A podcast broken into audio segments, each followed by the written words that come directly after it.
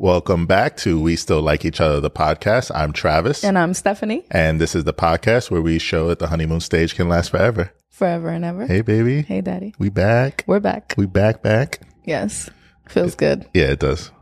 What have we been up to? A lot has happened in the past couple of weeks. Um, Thanksgiving, we went on an overnight date. Mm, that was fun. There's actually a vlog of that date night. Patreon, patreon.com forward slash we still like each other. Yes. And you have access to vlogs in the $7 and the $12 tier. Yeah. Um, merch.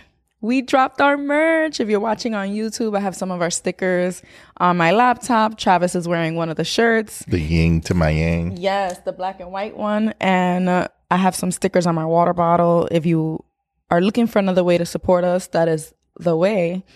Um, the sticker pack is 15 bucks, so only 99 cents shipping.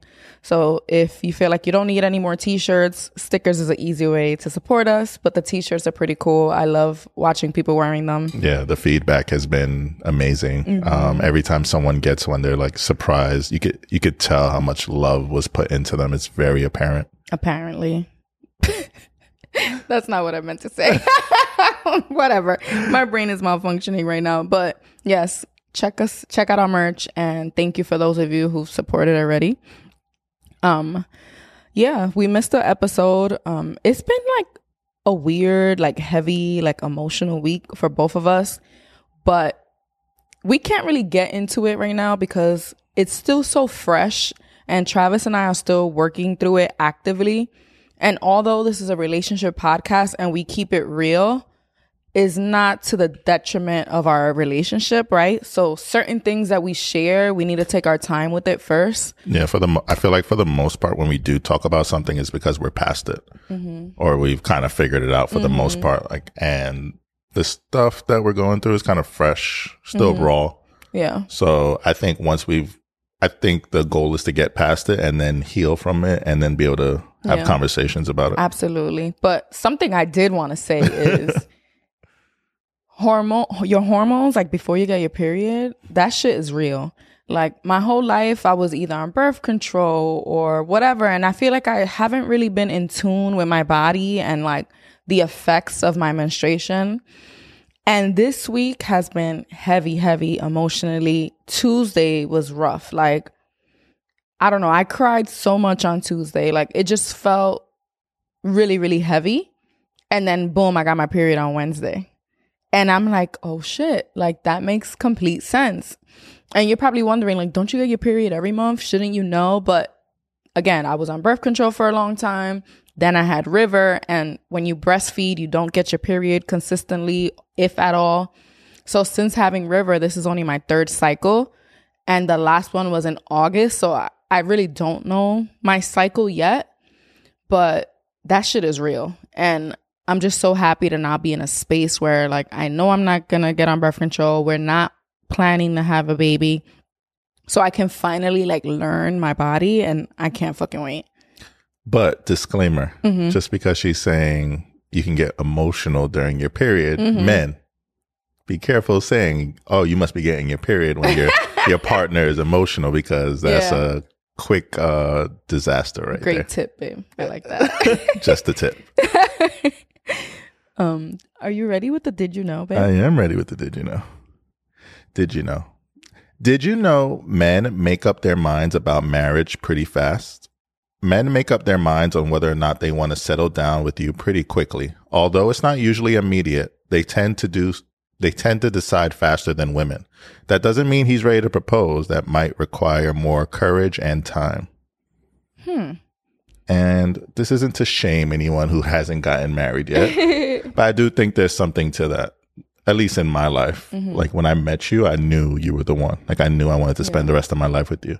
Maybe it didn't immediately click that I wanted to marry you, but I just mm-hmm. knew like there's no other place for me to be. And in previous relationships, I hadn't felt that those thoughts Yeah. didn't cross my mind. It, in fact, it was quite the opposite. Where I was like, I'm never getting married. Yeah. So I don't know. Reading that, it spoke to me. I, you know, other men can write in the comments, let us know. Like, if you're married, did you know pretty quickly? Um, what about you? You think that's true that women don't think about it as quickly or don't come to that conclusion as quickly? Um, honestly, I'm not sure. I feel like when it's the right person, you know. Um, do I think that women might take longer to accept it? Maybe, and it, it depends like on their dating history, right? Or how many failed relationships they had, or their trauma surrounding relationships that might make them a little more hesitant to be like, this is the one, maybe some pessimism. Um, but I, in general, think that when you know, you know, whether you're a man or a woman or not. Um, but then it's like, I also don't want people to think that if you don't have an initial spark, that, oh, this isn't your person, Mm. right? Because I think that's fairy tale stuff sometimes your person, you don't have that initial like, oh, butterflies in my stomach. This is the person. It's more realistic that you'll get there You'll rather than it's there, immediate. Then it's immediate. Um, but again, everything comes with balance, right? And nuances because you also don't want to force a connection. You don't want to say like this person is perfect on paper, right? Career wise, um, looks wise, you know, their goals in the future, everything's perfect, but I don't feel anything. And then now you're forcing yourself to get there.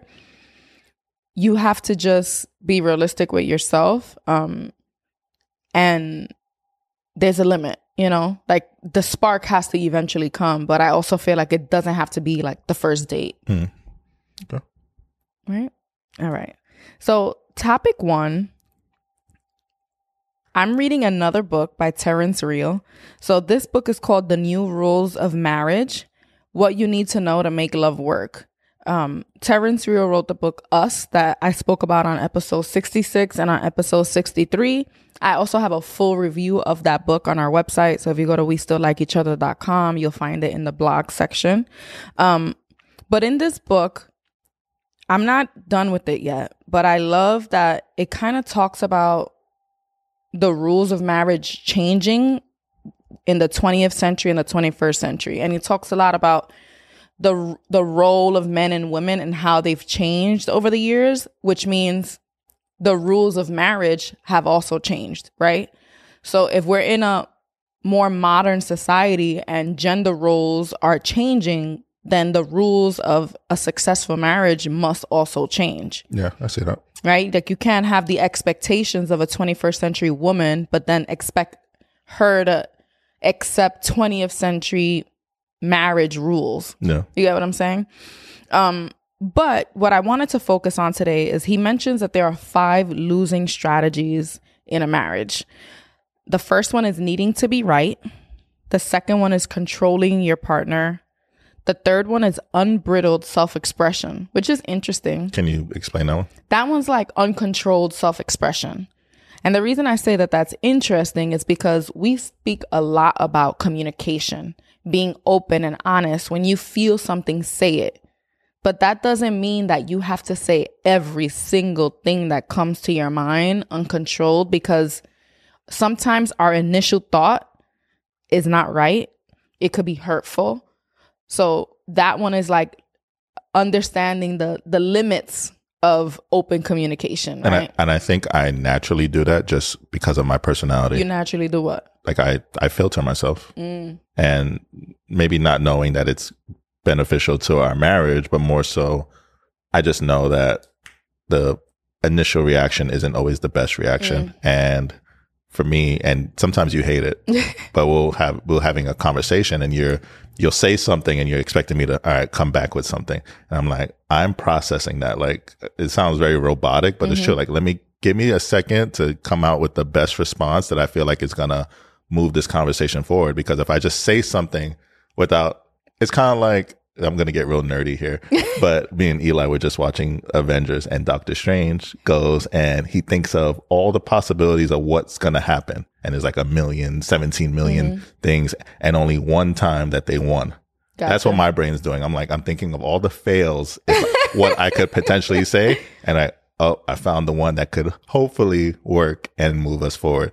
So totally get it. yeah. And for me, the reason you said that I hate it sometimes is that I I've already thought of everything I wanted mm. to say and I just told you like what's going through my mind, right? And then you're silent.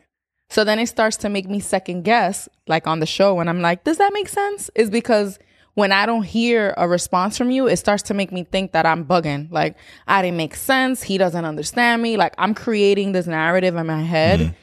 that everything I said you didn't understand. But again, that's just part of me not projecting and and us working on our communication too, right? Because I think it's okay to say like I need a minute instead of just sitting in silence. And it, it depends on the situation. And I'm I'm very aware that although I'm I I know I do that, mm-hmm. there's a limit to that, right? I mm-hmm. can't just always be doing that. Sometimes you gotta, you know, it's like playing tennis. I can't be like, all right, hold that ball in the air while I get my swing right.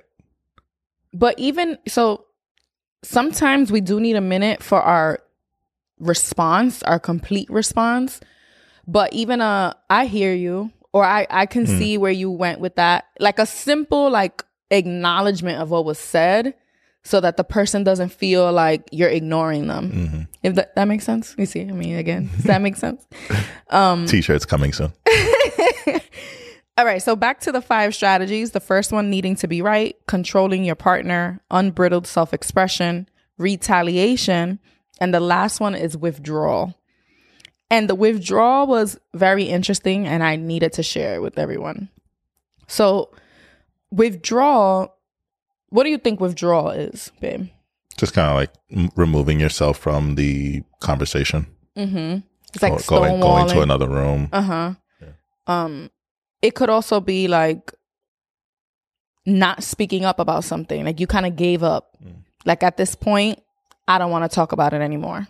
So I'm gonna just read what Terrence Real says about withdrawal and why it's a losing strategy. Withdrawal can be motivated by a distaste for retaliation, or a general fear of conflict, or a mistrust of closeness, a reluctance to be vulnerable, a sense of futility, which I had to look up, which means you think it's pointless, hmm. or just plain fatigue. You can withdraw from your entire relationship, drifting further and further apart. One client told me, John and I just started leading more separate lives. He had his interests, I had mine. He had his friends, I had mine. Eventually, there simply wasn't much left to bind us together. And I wanted to talk about that because I feel like we've had conversations about that. But uh, friendships or interests? Both. Mostly interest, I think. Do you remember when I kind of mentioned that fear that I had? Remind me because I feel like I'm gonna butcher it. So I, I it was about food and working out. Okay. And I was like, you know, sometimes I think like I'm gonna just eat the things I want, cook the things I want to cook, go to the restaurants I want to go to, and not hold myself back because you don't like those things, right? Okay. Then I was like, you know what? I want to work out. I want to do these things. Like I'm gonna just do them and not feel like Travis has to join me. And then I remember telling you like I have a fear of if I just continue to do the things I like to do, that we're gonna grow apart and like not have things that bind us together. You remember that? Yeah. You remember what you said? Nope. So This was a while ago though.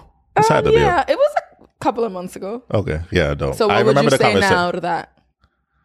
Um, well, just kind of focusing on one thing at a time. I know, like your your goal with like the working out stuff is more so you're thinking long term. Mm-hmm. You don't want me to be basically handicapped as we get older mm-hmm. because you decided to work out and I was more whatever still and then it's like we're 60 and you can do push-ups and I can barely walk down some stairs and Yeah.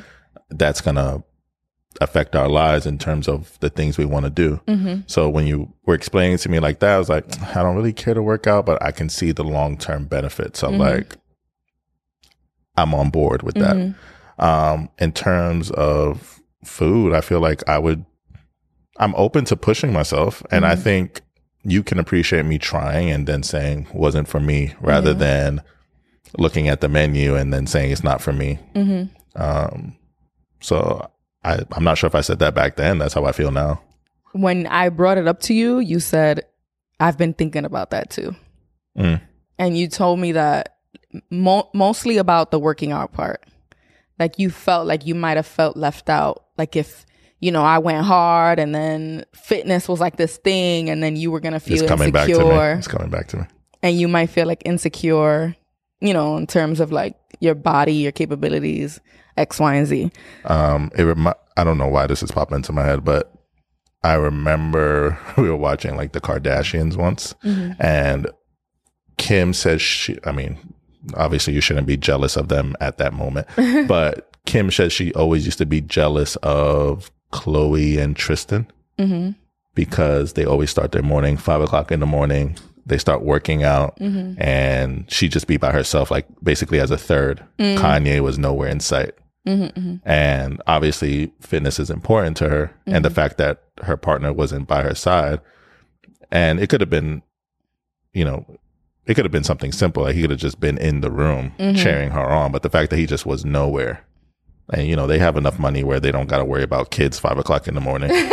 so um, it's a little different, but I can see the point in that it's bonding time, Mm-hmm.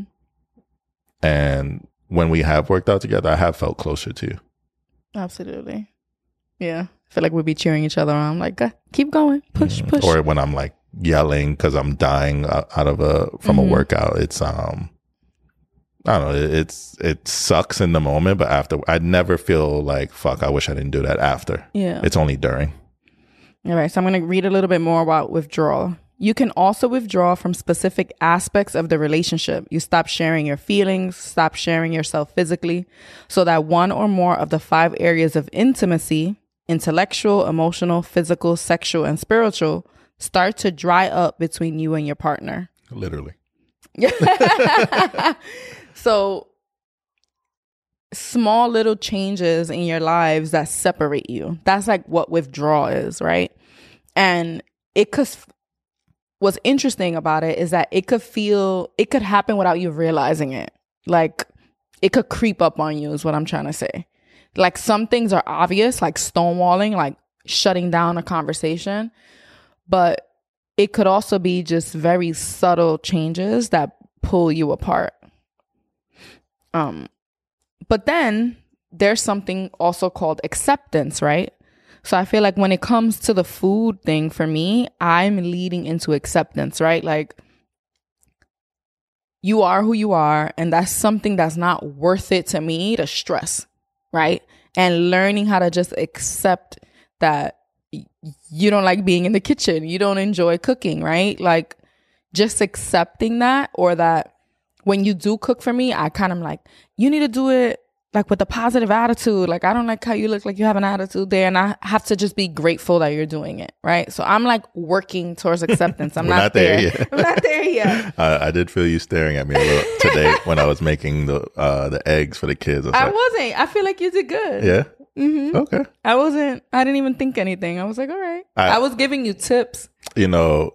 You know what? We we we're honest here, right? okay Um. So you always make me breakfast sandwiches. uh-huh love them. But today I was making my own Mhm. and you like were like, Oh, get the cheese, get the chicken. Mhm. And then when I didn't say I said, Oh, I don't want chicken and you said, Why? And I was got I got a little shook, like, Oh, I just I'm not in the mood for it today. And I was like, Oh boy, this is about to be a thing. Right? No, I honestly, the reason I was like, why is because I only buy chicken for you. Mm. Like Eli and I prefer ham, like deli ham.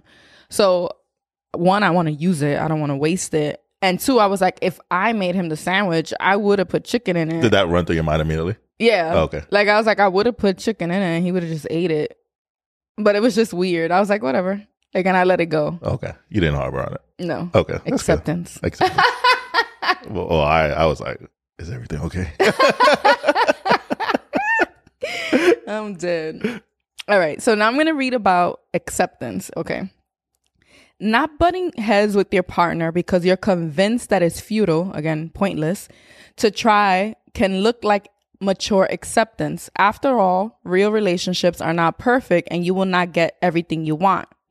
But real acceptance and fake acceptance of of withdrawal are empathetically not the same, and confusing the two can lead you and your relationship into a lot of trouble. Real acceptance feels like a choice. In grown up relationships, when it becomes clear that for now, a certain want or need of yours will not be fully met No matter how many different strategies you try, you run through a relationship reckoning. You ask yourself, are enough of my needs being met in this relationship to make grieving those wants and needs that will not be granted worth my while? Hmm. So, with the food, you know how I used to talk about it with people, and I used to say, you know what? If our biggest issue is that Travis is a picky eater or like that he doesn't want to try restaurants, like I'm lucky as hell. You know what I'm saying? Like, I have to acknowledge everything that you are, everything that you do provide to our relationship that I have to like let that go. Like it's not worth the reckoning. It's not worth trying different strategies and sh- being stressed out because I have everything else that you provide. Does that make sense? Yeah, it's a good point, and I'm glad you know you're you're learning that, and it's not becoming a thing because I think since I met you, it's been healthy that you've pushed me to try new things Mm-hmm, and explore new things. But I don't know, there's some things about me at my core. It's just who I am. It has Mm-hmm. nothing to do with, I don't know, the, it's, I just feel like it's so ingrained in me at this point. I've learned to accept it. So I hope you do too. Um, But there's limits, right? Because we also talk about people who will say, that's just who I am with certain personality characteristics that they refuse to change, mature, grow up. And as a father, you can't 100% just say, I don't like to cook. Like, there's gonna be moments where you have to make breakfast, you have to make a sandwich. Like, your go to to feed your children shouldn't be Uber Eats every single day, every single time. yeah.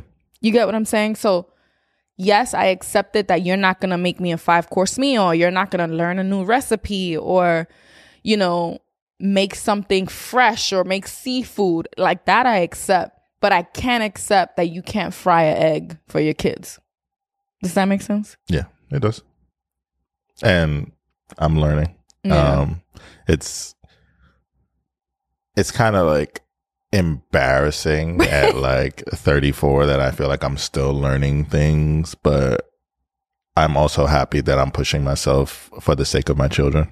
Um so in that sense, whatever I, I shake off the embarrassment pretty quickly because they're gonna reap the benefits of me getting my shit together.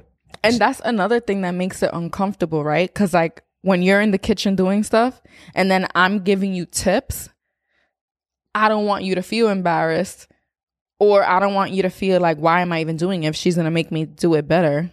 So I feel like we need better communication in that area. Yeah, I mean, I don't. It doesn't bother me. Like I, you know, I'm. I think one of my strengths is being able to follow directions in the mm-hmm. sense that, you know, even I always say this about when it comes to my job. Like a lot of people can look up something on YouTube and not know what the fuck to do, Yeah. but I can look up that same thing and actually know how to execute it. So with that being said, when it comes to like, all right, you're like, do this, do that, do this. All right, I could compute it pretty quickly and put And it remember it for next time. Exactly. which I know is one of your strengths, which is why I've always said, like, if you literally look at a recipe, I know you can make a good meal because you're good at following directions. I've literally said that to you before, but I digress. um, Terrence adds a couple of rules throughout the book, and one of them about withdrawal and acceptance. It says the difference between acceptance and withdrawal is resentment. So when you're withdrawing, you're kind of giving up, and there's still resentment there, which is why I feel like I'm not 100% at acceptance because there's still moments where I'm annoyed by it. Not that I resent you, but I'm still like, ugh, I'm struggling to be at full acceptance. Um, what else? Oh, and with withdrawal is bad because it could become stonewalling. And the a way that you prevent that is that you when you take space or when you put distance between yourself and your partner, there needs to be an explanation. So you need to like I need a minute, I need some time with this. And you have to let them know when you think you'll be ready to discuss it. It can't just be like, I need space. I don't know. I think so. You're good at telling me. Mm-hmm. You're not good at giving me like a time. but I feel like I never take really long. I know, but still, listen. These are the experts. So instead of me like twiddling my thumbs, I think it'll be beneficial for me to know, all right, it's going to take her 15 minutes, Mm-hmm. 30 minutes, but it's just kind of like being left in the unknown. That's the, Oh. See, I don't think being that exact with time is what the experts mean. I think it's more so like I'll be back within the hour or if things if there's big big issues, some people need like actual distance like spending the night at your mom's house or like something to that extent, but just being more specific like we'll be, we'll return to this at this point. I feel like you and I I literally most of the time is just c- cooling myself down not to say anything in a, an aggressive tone and literally sometimes i just need a few minutes but i'll do better at being a little more specific or we just don't argue. ever no we'll just be perfect always living in the honeymoon stage there was another part in here that kind of reminded me of the conversation we had about kinks desires communicating your kinks and using open communication about what you want to have a better experience in the bedroom right Hmm. but there's limits, right? And there has to be some sort of acceptance sometimes that you can't get what you want, right? When we spoke about it, we talked about how some couples fantasize about having threesomes, but they don't actually do them. And they come to accept that. Like, I could fantasize about it, we could talk about it during sex, but my partner will never be okay with having that. And you have to decide is this going to be a deal breaker? Or do I get so much more from the rest of my relationship, from my partner, what they bring to my life in general, that I can accept the fact that he or she doesn't want to have a threesome, right? So there's this couple um that the wife has had some sexual like trauma. Mm. So for her, it's very difficult to be on a submissive kind of side in the bedroom. So like allowing her partner to be super dominant Okay. right? They've spoken about it, they've gone to therapy, and she has um become a little more submissive at times, but because of her trauma, she just could never be as submissive as he wants. He could never be aggressive in the bedroom, right? So they've had open open communication, they've expressed it, but she's never going to be what he wants in the bedroom Mm. And he's and he he has come to accept it. It says Doug came to wholeheartedly embrace the many blessings between himself and Phyllis, not just in the other four areas of intimacy, but in their sex life as well. A terrific sex life overall, even if it didn't exactly conform to his image or meet every single one of his needs. This is true acceptance. It is the cultivation of an attitude of gratitude. And I feel like many of us can benefit from having just more gratitude. Um, even when I'm in my worst moments, like in our marriage or feeling like anger about something, gratitude always brings me back. Like acknowledging what we do have always brings me back. Yeah, I think for me, that's helped me get that's helped me get through some tough times. Um, like when just basically imagining my life without you, even in this moment of feeling like a lot of anger. Mm-hmm. I still think about like w- outside of this moment, what does my life look like without you? And it's easy for me to center myself that way. Um, and I don't have to do it often, but when it does happen, it, it helps. Um, you know, me and you have been having a lot of discussions lately, uh, just as far as where we see our future, and it's like very clear that we just both want that future to have each other Each other, no matter what. um, but it's not just going to be a case of, all right, we want it, so it's going to happen. It's going to be like, what work are you willing to put in to get to that future? Mm-hmm. And What things are you willing to accept and let go? so, with that being said, it's like, I'm down to do all the homework it takes. Mm-hmm. And I hate homework, but I love you. So, yeah. Speaking of homework, this book, um, so when I read Us, I was like, this book could be for any couple, right? Like they don't have to be fighting or anything. It's just informative. It gives you strategies. It just helps you look into your past. The book Us really pushes you to think of your childhood and your adaptive child or your inner child and how it shows up in your adult relationships, either marriage, partners, even with your kids. Like mm. that book really pushed me to just see how my upbringing has impacted my behavior till this day. This book is heavier and I feel like I would recommend it if you're having ch- trouble in your marriage and you really have to be on the same page with your partner. I feel like if you read this and you want to do the work and your partner doesn't, it's going to feel even heavier on your relationship, right? Like you're going to feel like I have the key right here. Like this is what we need to do. This is what we need to follow and you refuse.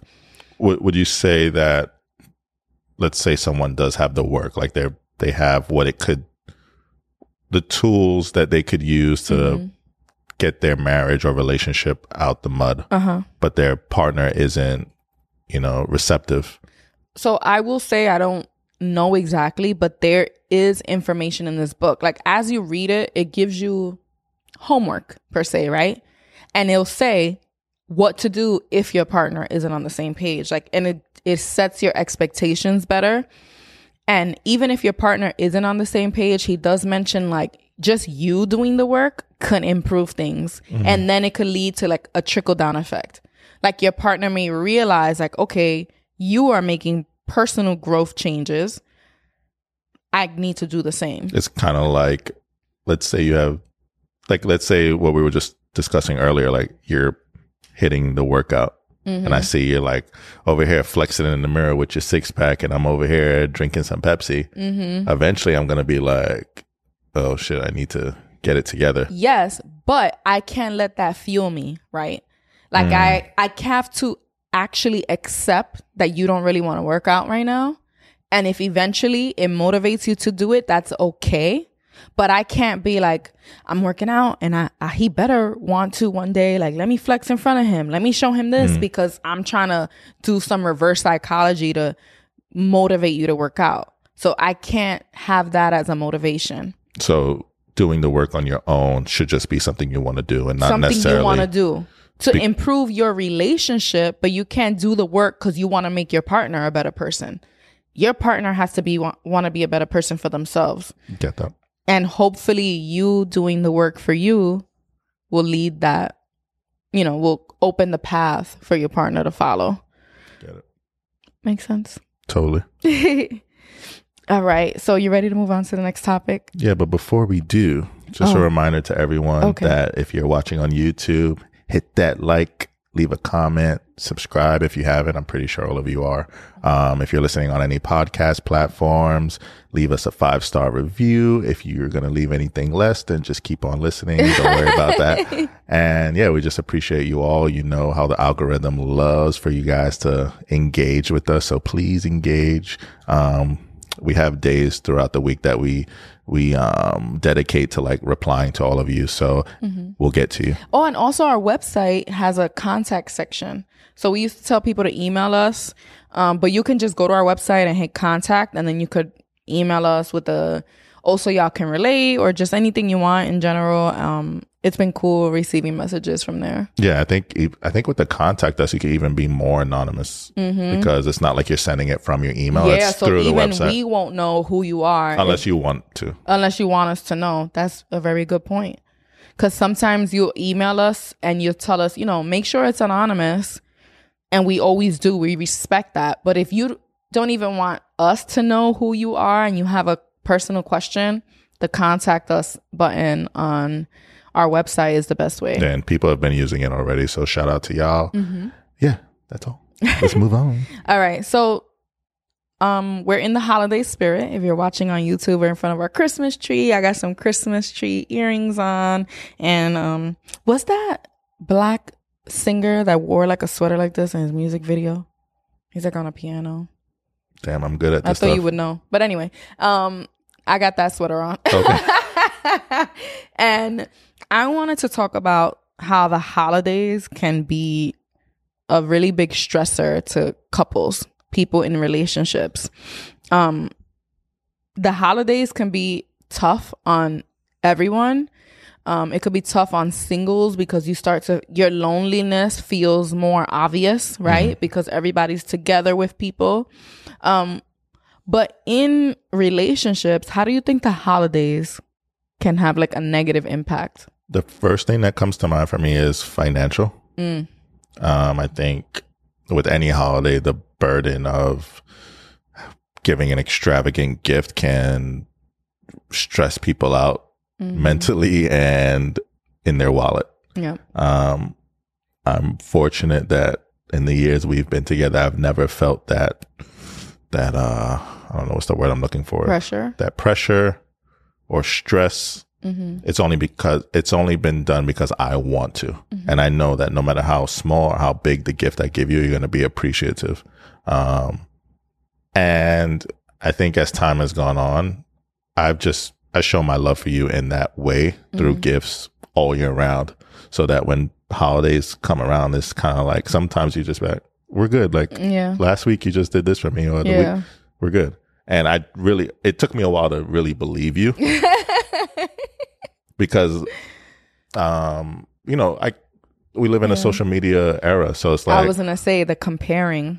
so, you know, Christmas morning, and it's just like, although we're like happy that Eli's happy, Mm-hmm. but then it's like you're on, you're browsing through people's stories and you see, oh, she just got this Chanel bag, or he Mm-hmm. put two tickets in a this and that, and you're just like, I feel like by the time we can afford Chanel bags, but I'm going, I'm I know, but I'm saying by the time we can afford them, I'm it would probably be the same. You probably would just get it for me whenever. It wouldn't be like on Christmas. yeah, but I'm those are extreme gifts, but even Mm-hmm. small gifts, like there was always that concern for me that social media could, although you're saying one thing, social media could kind of skew that. Yeah, absolutely. I feel like social media has impacted people even like the way their homes look around the holidays, right?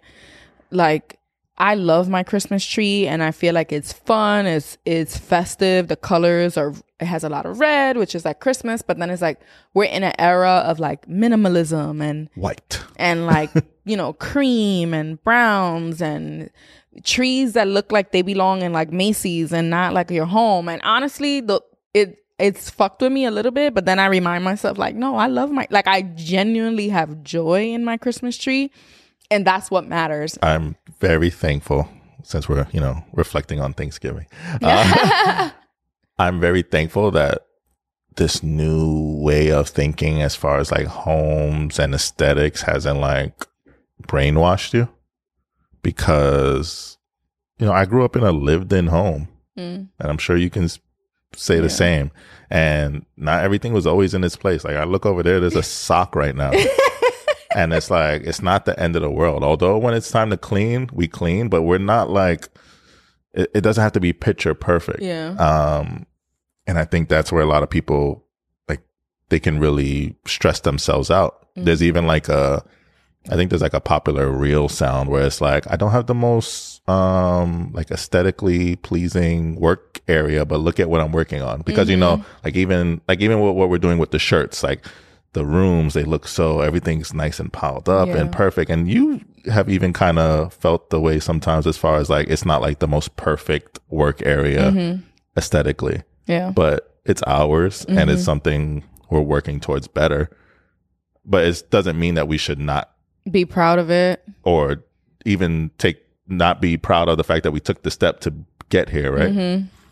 Um, I say all that to say I'm I'm just happy. Or, or a better question is, has it brainwashed you? Because I'm over here saying I'm happy it hasn't, but No, I feel like the only thing that I feel like social media has influenced me on, and I think in a positive way, is wanting to have less stuff.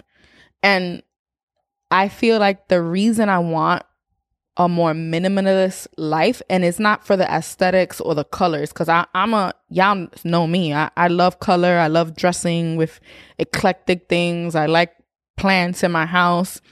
But the idea of minimalism just to make life simpler, right?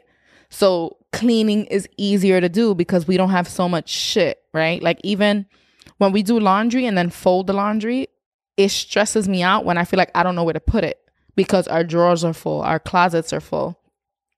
So social media has motivated me to just want less stuff so that cleaning is easier. Cleaning is streamlined. Everything has its place. Mhm. Right? Yeah. All right. Um I have made a list of other ways the holidays could stress people out. Um sometimes couples disagree on which side of the family to hang out with during the holidays. How do you think people should handle that? alternate. Yeah, I think just alternating. Um, yeah, you have to you have to give a little, to, give and take. You know. Honestly, yes, alternating, but I think alternating is only the solution if you feel comfortable in both spaces. Mm. Because if you don't feel comfortable at someone's house, like, don't go there. Yeah, but I think that then that's a bigger issue that needs Mhm. to be addressed because I don't think I don't think just accepting that I don't feel comfortable is the way to go. I Mhm. mean, every situation is different, but I think at least give it a try at addressing what it is there. Yeah, absolutely. I feel like we've been talking about this where I need to listen to my gut more. And part of that is not being in spaces where I don't feel comfortable. Um, and we recently had a conversation about this, and I've come to the decision that there's a certain space that I don't want to be in, and, and it's tough, but it's being true to me and it's going to cause less stress for me, which in turn means less stress for our relationship. Like, why are other people influencing the energy between you and I? Um, so yeah, be true to your feelings and your gut. Um, but you don't always have to be the bigger person. And I'm coming to learn that now. Yeah. no, I mean it's it's true. It, it sounds funny, but I think we we put so like that's something that's you even tell your kids like, oh, be the bigger person. Being the bigger person is okay. It's family. Like, just come around and no, like, I don't want to accept that. I don't need to be about around anyone who makes me feel unsafe, makes me feel like I have to like be on edge, or that I wish I had a camera or recorder to like keep track of every word that's exchanged because then it'll be used against me later. Like, fuck that. I'm too old for that Yeah. shit. I think that's. I'm I'm happy you're there. It's a it's taking a little more for me to accept. Yeah. Um, like even conversations we've been having recently, where it's like, I I've said like I feel like I've romanticized a lot of the relationships I've had with people, Mm. and it's like, is it is it as real as I think it is, or have I like just made it this grand thing that it wasn't? created a false reality. and coming to that reality is is tough. It's a tough pill to swallow, and you know, I, I'm I'm I totally agree with you that you should not be in places that make you feel uncomfortable. You should not be in places that don't bring joy. We're too grown for that. or forcing yourself in spaces that people don't want you there. That's that's the big one. You're not for everybody, and that's okay. Like, if I didn't get an invite, I ain't gonna be begging for one. Like, it is what it is. And I think for me, I need to take the time to appreciate how many people do want me around. hmm I think I get caught up sometimes in the fact that thinking like, oh, X, Y, and Z didn't it send me the invite, but then thinking about how many people would love if I was in their space right Yeah. now. So And sometimes we could be projecting, right? Like maybe we think someone doesn't want us around, but everybody's busy, everybody's living crazy lives. So sometimes if you want to be around someone, you have to take the initiative. Now, if you take the initiative and they're obviously like, you know, dubbing you, avoiding you, then you got your answer. But sometimes you have to take the step. And I think a lot of us sometimes we're afraid. We're in this culture of like, you don't want to bother people. You don't want to text or call or whatever. And we hold ourselves back from reaching out to people that we actually want to be around. they kind of um, calling back to what I said in the beginning of the episode, Mhm. but it's like you kind of play out all the scenarios of what's going to happen. mm-hmm. So I was like, all right, if I text so and so, hey, let's go and do this, all right, they could say a million of these things. And the reality is they could just say, cool. Yeah, Mhm. let's do it. And yeah, there's that fear of being vulnerable and putting Mhm. yourself out there that I, I'm guilty of having, but I'm gonna try and shake it. Yeah. And also have friends that aren't gonna judge you or I can't think of the word. Well, basically what I'm trying to say is sometimes you make plans and then you can't follow through with them. And you want to be friends with people that are understanding, right? Um, we had plans to have some friends over this weekend and it's been a tough emotional week. And I was like, I can't. Like to get the house in order, to plan an activity, to, you know, I just f- mentally, it's too much for me right in this moment. And I was able to say it to them and they were like, no problem. Hope you feel better. Some people might see that as like, oh, they canceled on me. So choose your friends wisely. Yeah. but even with that, like I would read that, but they don't mean this shit. yeah. like, I mean, and I know this person, Yeah. I know that they meant it, yeah. Yeah. Yeah. but We create stories in our head. We got to, we project. yeah. All right. Um so we talked about budgeting and gifting, um quality time with children, taking time off of work. This one's tough, right? Because the kids around Christmas have like 10 days off of school and not every parent could just take all that time off. And it, it becomes difficult. It becomes a burden because now you got to find a babysitter. Um, you miss out on quality time if one parent could take off and not the other. That shit is tough. Yeah. I think I need to get better with that. Um, I'm to try and do that better in next year in terms of maybe not everyone, but like the big ones, planning my time off around Eli's schedule. Mm-hmm. Because this year that we're in now, I feel like it was an afterthought. Like it's just kind of like, all right, what, what's going on? Like I, I'll figure out something like And weeks prior. so I'm gonna be honest about this with you. I haven't really mentioned it, but the prior years, the reason you did have those days off was because I was telling you. Like I would remind you. And then I was also working as a teacher, so I had the same days off as Eli. So I kind of was like, take these days, do these days. And I feel like this year, for whatever reason, I didn't remember and then it just didn't get done. And it's like one of those things that we talk about how like mental load and I'm having guilt because you didn't take the days, but it's also like, why didn't you? why didn't you know? take Yeah. why didn't you take the days? And it's like one of those mental checklist to do things that my list gets so long sometimes that I need a little more support from you. Add it to my list. It's tough. The mental load is no joke. That shit's a lot. And I'm just kind of like getting on board with like, you know, making, doing my best to make it feel like it's even. And even my idea of even, I put that in quotes, is I'm like, this is a lot. Cause like even the Christmas tree going up, that's a mental load. And there's stuff today that I want to accomplish that I haven't even told you. And I'm just like, ooh, this is like heavy. So, Mhm. yeah, we just gotta we gotta push ourselves and just know the couch ain't going nowhere. Netflix will be around forever, yeah. and there'll be and the things that you need to accomplish will be done quicker than you can like mentally get yourself over that hurdle. Yeah. I guess the last thing I want to say about this topic is that you have to create your own family traditions. Do what's right for you. You don't want to create a life that's for Instagram, right? Um listen, I post everything on Instagram. So I don't mean that. I don't mean like you're not supposed to want to share. What I mean is you don't want to compare your life to someone else's because the circumstances are different. Different job schedules, different budgets, different personality styles, different love languages, right?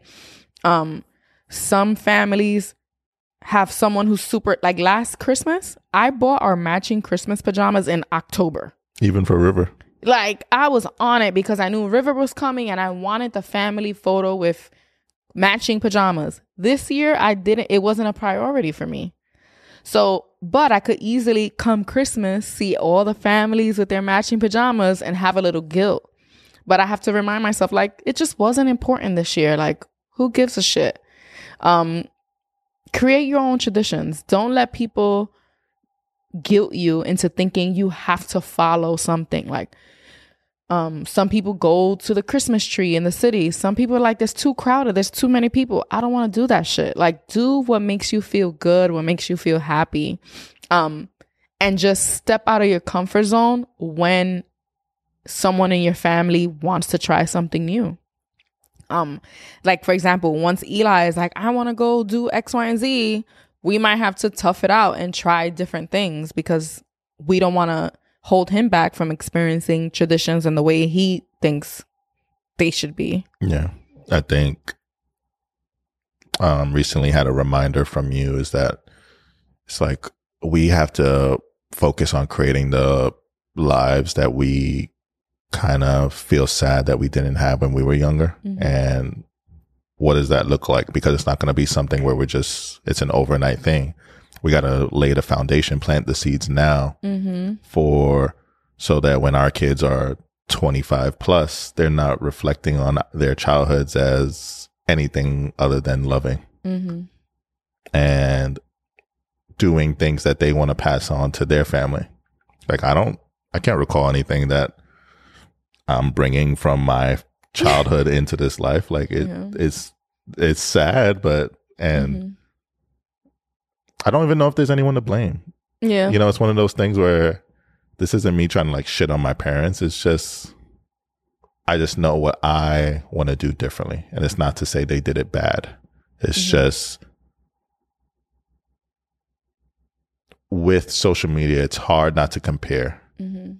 It's impossible not to compare. And with social media, we have so much information at our fingertips, like in terms of therapy, psychology, childhood trauma, how things impact us. I think we're a generation of information overload, which is why we're making so many changes in just one generation. You get what I'm saying? Like there's so much healing that we have to do because what took two, three, four generations to happen because of how slow information traveled now can be done in our generation. But that's too much pressure at times, right? Like we're we're trying to do too much. Like creating traditions, healing trauma, changing our attitudes, not being reactive, gentle parenting. It's like a lot. It makes the mental load huge. And we have to give ourselves grace. Um and do things at our own pace. Yeah. What's off the top of your head? Is mm-hmm. there something that you didn't have as a child that you want our children to say was a tradition of ours? Like a tradition, like holiday tradition. Um I feel like maybe just being more intentional with our quality time. Like I don't really remember like I remember like talking about why we don't have dinner together like in the movies. Mm. Um or I remember my mom working really hard and when my sister and I were teenagers, it was on us to kind of motivate her to get a Christmas tree and to decorate because she would kind of get in her like Grinch moods, like, you know, like whatever, like I'm just working hard, like it's not that big a deal. Um, I'm trying to think. I don't know. Just being intentional, like movie night or creating hot, making hot chocolate or working on a project, like just having quality time together. Yeah, I think my biggest thing that, and even outside of holidays, is that I just want to pass on that you show up for family. Mm. Like, I want them to know that it isn't because you're 21 that it's over, right? I think, and I don't know if that's like a case of like black and or people of color that is just like, all right, 21, you're an adult, mm. slap on the butt, figure it out. But there's a lot of families where it's just like you take your time, mm-hmm. you figure it out. Like I just want them to know that I'm here as long as they're trying. Yeah, yeah. I got your back. That reminds me of like when I went to college. I'm the eldest of five. So when I went to college, my mom still had four younger kids and I was on my own, right? but I will see my friends getting care packages, getting Valentine's Day cards. Their parents will check in and ask how an exam was. I'm like, my mom didn't even know I had an exam. So I agree in that sense that I want to be more involved with my children for longer. Like, I don't want them to think that adulthood means like 100%, like just. I don't plan on ever, like, I do think there's there's levels to it, Mm-hmm. but I don't think I'm ever gonna take my foot off the pedal in that sense that, like, I'm there. Mm-hmm. Like a, my kids could potentially have some negative things to say about me, but I at least want them to say that my dad was there and he showed up when I needed him all the way into adulthood. Yeah. 30 plus, 40 plus, God willing, I'm here still, right? Mm-hmm. Um and I think that's and yeah. What? No, cuz it I feel like when I say things like I want to do that, it sounds like I'm shitting on my parents. Mm-hmm. So I, I want to be like Yeah. I, I want to be sensitive to that. Yeah. That I'm not shitting on my parents. It's just honestly, I want more sometimes, Yeah. even at 34. Yeah. So, yeah, that's my truth. Yeah. And I feel like another thing is like it's never too late to create traditions or to you know like we have our parents. We're very lucky. Um and it's sad though because I know many of us, you know, like in talking to friends and stuff that and they have all this information, like they wish their parents would just acknowledge where they did wrong and move on. But it's like many of our parents just refuse to just take any accountability or even admit that anything they did was wrong or are still being the same way, like Or stuck in their ways. If they are, it's very surface. And I think if you were honest with your parents in the same way you are in a relationship, you wouldn't accept that. Like I always I often think about like if I gave the answers that sometimes I get from my parents to you, Mm-hmm. like what the fuck are you saying right now? You're like the fuck you, you didn't say anything. You said a lot of nothing. So like our parents don't take accountability, you know. And when I'm saying our, I mean our generation. So people in our age group, their parents like have an issue with taking accountability, or they feel like you're ungrateful. Or they'll give a reason as to why. Mm-hmm. It's like I did this because of this. Mm-hmm. And I think you could explain, right? But it doesn't negate the damage that was done. Um so an apology with accountability um is important. You know, and And I think also an apology and accountability and follow through. mm, Nothing is solved in one conversation. Like I've never I'm I'm pretty witty and I can't wrap it up in one conversation. yeah. Never. Like I've never sat down with you. I was like walked away. I'm like, oh, one and done. She won't bring that up ever again. Mm-hmm. Why wouldn't we do the same with our loved ones? Yeah. I digress. all right, I think we're all done, babe. yeah, it's good to be back. Um, yeah, my love. Daddy, Do you still like me? I still like you. We we doing the pod for here for the rest of the month. Yeah.